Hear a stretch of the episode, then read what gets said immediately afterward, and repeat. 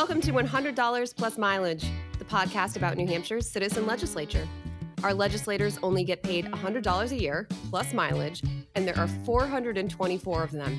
You've probably run into your legislator at a Dunkin' Donuts or the local gas station, but do you know all of the roughly one thousand bills they're voting on this year? We're here to tell you about some of the bills you might not have heard about, unpack the facts, pros, and cons, and tell you how to share your opinion. I'm Anna Brown, Director of Research and Analysis for Citizens Count. And I'm Mike Dunbar, Content Editor for Citizens Count. So today's topic has been a hot one in the North Country for years, but it's our first time covering it here somehow. We're talking about off-highway recreational vehicles. These are known as O H R Vs, and whether they should be allowed on public roads.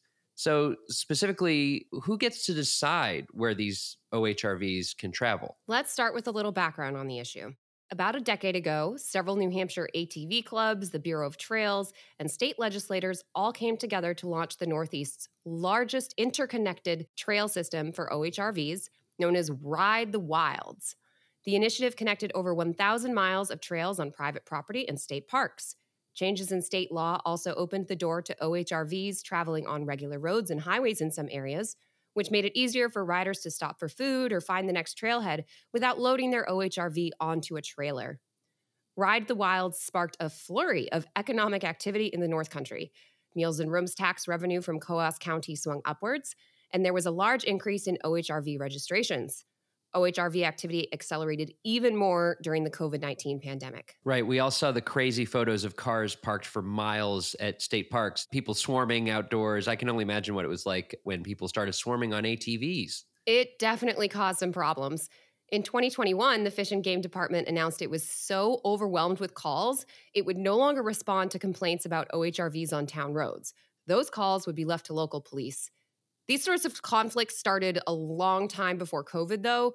Since Ride the Wild started marketing in twenty thirteen, there have been dozens of bills in the New Hampshire legislature to add new safety requirements for drivers, stiffen penalties for property damage, and open or close certain areas to O H R Vs. And that brings us to the bill we're talking about today, which is H B eleven oh nine.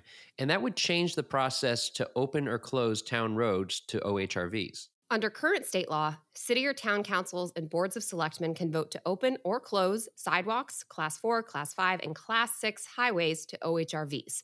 So those are some fancy classifications, but generally speaking, class four and five highways are roads maintained by a town. Class six highways include public ways that are not maintained or repaired by the town, like some dirt roads. In twenty nineteen, the state passed a law that requires a public hearing at least fourteen days before a vote to open or close any of those roads to O H R Vs. This twenty nineteen law also requires notification to abutters, which is a term for people who live next to the road, by verified mail. So H B eleven oh nine, the bill we're talking about today, would require the legislative body of a city or town to vote on opening or closing roads to O H R Vs rather than the select board of that town. There are a few different government structures for towns and cities in New Hampshire, but for most towns, the legislative body we're talking about here would be the voters. In other words, it would take a majority vote at a full town meeting to open or close roads to O H R Vs. Okay, let's talk about those pros and cons. Supporters of H B eleven oh nine argue that town councils and select boards are too often swayed by O H R V lobbyists who show up in force at public hearings. A full town meeting, on the other hand, would give property owners the power to vote directly on whether O H R Vs should be allowed to travel on roads near their homes. When I tuned into the public hearing for this bill, one Gorham resident in particular was very unhappy with the process for opening and closing roads. And she said, direct quote, "People who live along roads open to O H R Vs will definitely tell you the system is broken." She's part of a group of residents who are suing over noise, exhaust, and dust kicked up by O H R Vs on roads near their homes. Like, they're talking about like they basically can't even have barbecues outside and they can't hear their own lawnmower. But once again, this is just about the process, not whether or not O H R Vs are there at all. Right. This isn't a bill about O H R Vs on roads in general, though. It's about the process for opening and closing roads. And opponents of H B eleven oh nine are concerned that a town meeting process would give a number of small, disgruntled residents too much power to close roads near their property. This would fracture the long, interconnected routes that make New Hampshire so appealing to O H R V riders in the first place.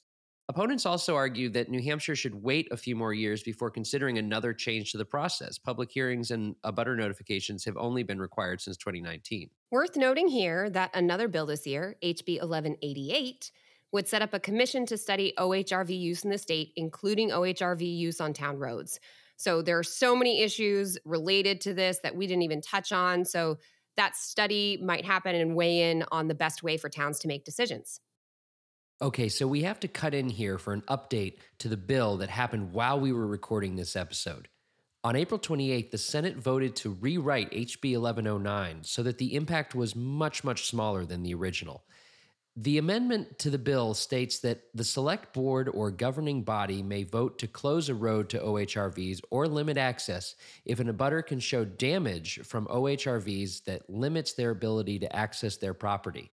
This rewritten bill might give property owners a new opportunity to ask to close a road to O H R Vs, but the final decision would stay with the select board, not a town meeting. The House must approve this rewritten bill, so the debate is not over. If you want to see H B eleven oh nine passed in its original form, requiring a town meeting, or if you want to see H B eleven oh nine voted down, contact your state representative. You can start by finding out who that representative is at citizens count dot org slash elected dash officials. Okay, back to the show. Time to wrap up the show with our segment, Only in New Hampshire. Anna, what do you got? I wasn't able to find a fun fact about A T Vs in New Hampshire, but I came close. It turns out a New Hampshire resident is credited with the invention of the snowmobile. According to some people, it's a little controversial. There was also a dude in Canada. There was also a machine that was related to tree logging, but we're going to go with it because New Hampshire is awesome.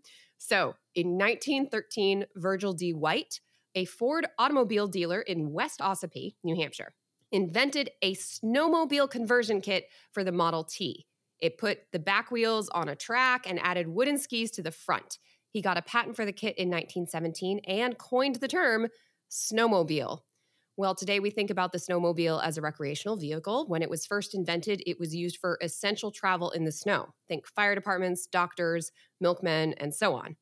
And according to the internet, one of these snowmobile Model Ts was in fact the mail truck in the beloved claymation, Santa Claus is Coming to Town. That is so crazy. I, I can't think of anything I want more at this very moment than a Model T that is like a snowmobile Model T. That's, that just sounds amazing. Well, I saw one that was that came up for auction. It was about fifty-six thousand dollars. So, I mean, you could, at this point in your life, you could choose a Tesla or a Model T snowmobile. And I mean, on the bright side, the Model T snowmobile is probably less likely to catch on fire. But on the other hand, the Tesla could get you around the state year round. So, I mean, you decide where you want to put your fifty grand. But also, there is a really cool club for Model T snowmobile enthusiasts that operates nationwide. So you would also be part of a cool community. And, you know, maybe you'd be secretly helping out Santa Claus. So yeah, I, I think I know where I'm putting my money. I think I know. But that wraps up our episode for today. You can find out more information and episodes at citizens count dot org. We'd like to thank Franklin Pierce University for producing and the Granite State News Collaborative for hosting. Our theme music is composed by Mike Dunbar. Lastly, we thank you for giving us a listen and thinking about how you can be part of what makes New Hampshire by the people, for the people.